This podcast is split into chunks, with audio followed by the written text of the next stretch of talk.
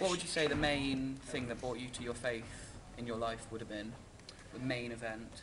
Well, I think the main event that brought me to my life was actually, um, I have to be honest, you know, me, having grown up as a Christian Yeah. and um, in a Christian family, you know, for me, in a way, I kind of almost felt like I just kind So we've only four or five questions. of... Great, no problem. So um, what would you say the main thing that brought you to your faith in your life would have been? The main event? Well, I think the main event that brought me to my life was actually, um, I have to be honest, you know, me, having grown up as a Christian Yeah. and um, in a Christian family, you know, for me, in a way, I kind of almost felt like I just kind of sort of by osmosis came into it. But it wasn't until I was about 19 or so that as I was reading some of the works of C.S. Lewis in particular, and I really struggled with my faith. And I think um, I'd been traveling around the world and I've been looking at other religions and that kind of thing because I really wanted to get to the bottom of things. And it was reading some of C.S. Lewis's stuff, in particular, a book he wrote before he became a Christian called The Abolition of Man. That book made me realize that my whole belief system was built on sand, to be honest with you. Yeah. And I began to relook at everything. And it was through that that I came back to my childhood truths and went, you know what? The story of Jesus is the one. That is my story. It is the truth. Mm-hmm. And that's, that's where I, um, yeah, I, I put my stake in the ground there. So that for me was the process.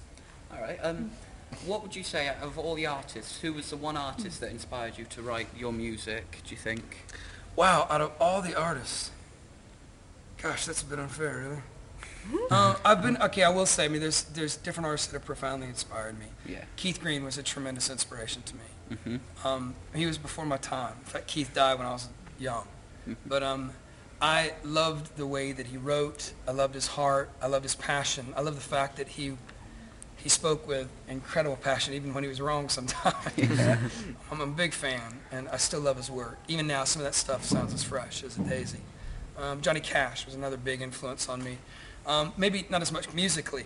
I don't know, man. I'd love, I'd love to be people to compare my music to Johnny's any day. But um, I, I think just that um, I, I loved the fact that he was a man of faith, but a, a real man. Yeah. And um, I was he profoundly impacted my life.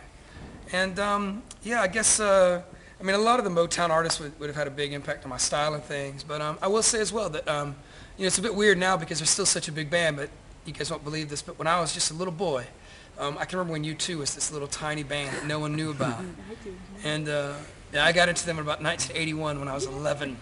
And uh, yeah, and I had that first, I had that record October, which is essentially just a, a worship record, an extraordinary rock and roll worship record, and it it changed the way I thought about everything. So I would say those would be my big influences. Yeah.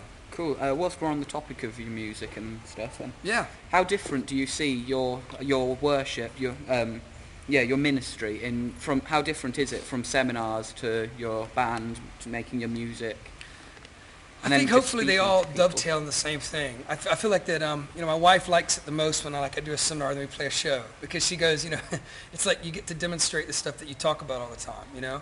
For me, I, I think that, you know, I- didn't really, to be honest with you, it's only in the past year or so that I've started to think, you know, I, I, I have to make music as an artist. It's something important to me to make music emotionally. I would have probably said before that that I made music because I have a message. And it's just the most effective way to get, you know, rock and roll is a very good tool to reach tens of thousands of people. I mean, you know, Yeah. I would play or speak to, you know, over 100,000 people a year. A lot of that's because I play in a rock and roll band.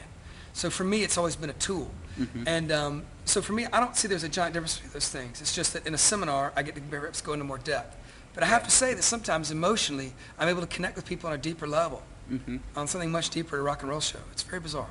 Cool. Yeah. Cool. Um, just one last question. Um, what what is the highlight of your career since you've become a Christian? Would you say, since you've become just entered your career as a, as a a, a, a leader and um, an artist? What would you say the one inspiration highlight of your career is? I don't know. I don't really know that I have a career. Um, I don't know. I think that, to be honest with you, that's probably my fear is that this becomes a career. You know, one of the reasons I want to call it a day with 100 hours is I don't want to play to the same people all the time. I want to. I need to write new songs for new people, and um, I, I think that th- there have been a lot of moments that have been powerful for me. Um, you know, I, I met Mother Teresa when I was um, 19, and uh, I, I spent a couple days working with her, and I, th- those days profoundly changed the way I saw the poor forever. Um, I, uh, you know, in terms of, you know, on that front. But I have to say that, um, yeah, you know, I can remember uh, playing a gig in Australia um, in a place called Bourke, the back of Bourke. It's actually a, a joke in Australia. They call it when you go to the back of Bourke. We'd driven all day. It's like over like 42, 45 degrees, something ridiculous, ludicrously hot. We got there was a school gym filled with these little tiny children. Most of them were really smelly, really dirty. And they, they had put us up in the nicest place they could find, which was a house that had rats in it. Had a rat run across my face during the night. It was shocking. And for the show, they had two guitars for us. And between those two acoustic guitars, there was a total, I think, of, of I think eight strings between the two guitars. So, and it was just me and my bass player, Jono. So we just got there and played, and while we played our show, and again, we played in Sydney the night before to a giant crowd. Yeah. while we played our show for these little kids, man, these little dirty, smelly kids, half the other kids were roller skating around us in a circle. And I think that moment for me, I just thought, man, this is what I do. This is what I do. I don't care if it's on a big stage with lights or if we got eight, eight guitar strings and rats on our face. This is what I do. This is my business right here. And um, watching those kids connect with hope that day is uh, that was a real highlight for me. That's incredible. Um, I lied when I said that's the last question. Okay, fair enough. I misread my sheet. We got two more. Yeah, That's okay. That's Um, all right. This one's from Sarah, our youth leader. Um, Yeah. What do you have you read the book The Shack? Yeah, I've read The Shack. Yeah, What what did you make of it? I like The? Shack. Yeah, I do. I think it's a profound book. I think that, I mean, obviously there's a lot of controversy over it, um, but there's a lot of controversy over everything. I think anything that helps people connect with God in a deeper way and particularly try to understand God in a deeper way. That doesn't mean that I think that, you know, I think that we, we've got to enjoy The Shack as a story and that we've got to enjoy the way that it helps us ask some important questions about ourselves, about what we think is valuable. Mm-hmm. Um, I, we, I think that sometimes what people do is they take books that are works of art and works of fiction and try to turn them into theological textbooks. Yeah. They're not that. Mm-hmm. And I don't think that the author of The Shack intends that to be the point at all, in any way. And that's why I like the book quite a bit, mm-hmm. you know? That's cool. So you got me. There I am. I'm on camera now saying I like The Shack. Sweet. um, last question. What would you say your favourite worship song is and why? My favorite worship song. Goodness. And can Joe find it to play? Yeah, on can, the can, show? can, Do we yeah. A little thing we do Can is Joe beat find Joe, it? our DJ, if he can find it on the laptop. My favorite worship song. Oh my word. Um, I don't know. I might. Gosh, I don't know. I. I don't. I, yeah, I have my. Yeah, I mean, I, I would probably have different categories of things. I, I do like a song called "Rushing Wind" by Keith Green. I think it's quite intense. And um, there's another Keith Green song called "The Lord Is My Shepherd," which tears me down pretty hard too. Um, I don't know, man. I think. Um, yeah, there's there's a lot of stuff that I think is outside the canon of worship music Yeah. that I think are incredible worship songs as well. Perhaps I won't mention those because I might get myself into deep trouble. There's some great rock and roll songs out there that I think, when they were written, weren't intended to be worship songs, but they capture something from me, you know, in a big way. Definitely. Check out some Tom Petty. There's some great Tom Petty songs that um, I think we ought to sing at church. I sing them at church.